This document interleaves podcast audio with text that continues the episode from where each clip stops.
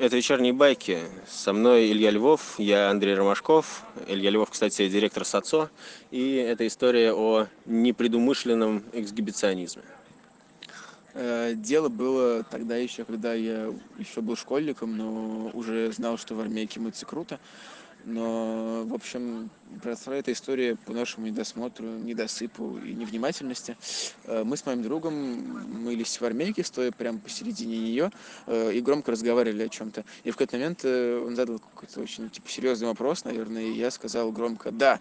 А в этот момент снаружи армейки стоял боевой отряд девушек, который ждал, пока армейка освободится. И в этот же момент они задали вопрос «а там девочки?» В смысле, в армейке. И на мой «да» дружно забежали в армейку. Вот. И так мы стояли посередине, и нас было видно очень хорошо, потому что мы как будто были примой опер, вот, то половина из них начала орать, а половина начала нас ругать. Но мы и так были, в общем, достаточно смущены, чтобы, когда ты реагировал, достаточно скомканно, типа, мы сейчас уйдем или не, не уйдем, потому что мы заняли весь вход.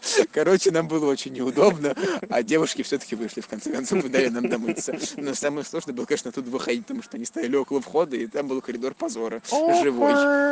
Да, именно так. Илья Львов, директор САЦО.